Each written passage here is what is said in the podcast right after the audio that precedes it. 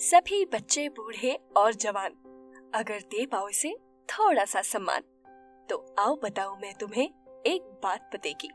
तो चलिए, शुरू करते हैं। ये एक ऐसे लड़के की कहानी है जो बहुत ही अलग सा था। डिफरेंट दिमाग, अलग सोच, लाइफ में कुछ अलग ही करना था उसे। कुछ तो हटके करूँगा, यही बात सोचता रहता था। कॉलेज में टॉपर नहीं था वो, किसी और एक्टिविटी में भी मास्टर नहीं था। बस हर चीज़ में इंटरेस्ट लेता था। उसे हॉबी समझकर अच्छा कर लेता था। जब कॉलेज खत्म हुआ, तब सबने जॉब्स के लिए अप्लाई करना शुरू किया। उसने भी हर जगह हाथ पैर मारने शुरू कर दिए। जॉब भी मिल गई, लेकिन वो मज़ा नहीं था काम में।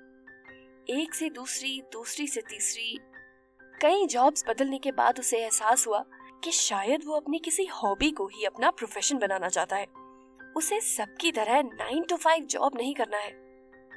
उसे तो रात रात भर जाकर गाने लिखना है। शब्दों के उस सागर में डूब जाना है और जब वो तैर कर ऊपर आए तो कुछ ऐसा लिख पाए कि दुनिया उसकी फ़ैन हो जाए। उसके बार बार जॉब चेंज करने पर हार कर एक दिन उसके पेरेंट्स ने उससे पूछा कि, बेटा, तुम एक्चुअल में करना क्या चाहते हो?